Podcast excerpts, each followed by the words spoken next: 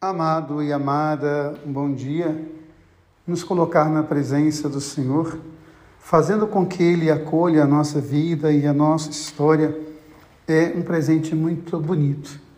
E hoje, quando nós nos colocamos diante da palavra, o livro dos Provérbios, provérbios são ditos dentro da comunidade, ditos de instrução, e a palavra de Deus hoje traz alguns provérbios muito significativos nem para dizer aquele que de fato caminha na presença do Senhor, aquele que busca o Senhor, aquele que faz do Senhor o seu caminho, tem uma vida diferenciada.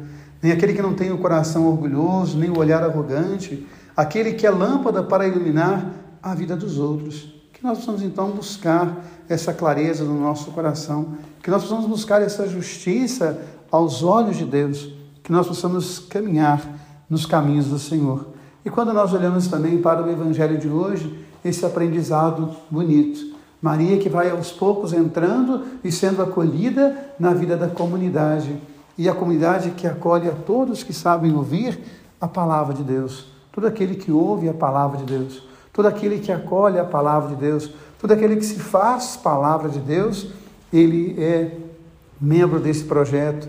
Ele é membro dessa grande família que Jesus nos convida a participar que nós possamos então ser membros dessa grande família, que nós possamos ser essa grande igreja, como nos fala o apóstolo Paulo, a igreja pela qual Cristo ofereceu a sua vida.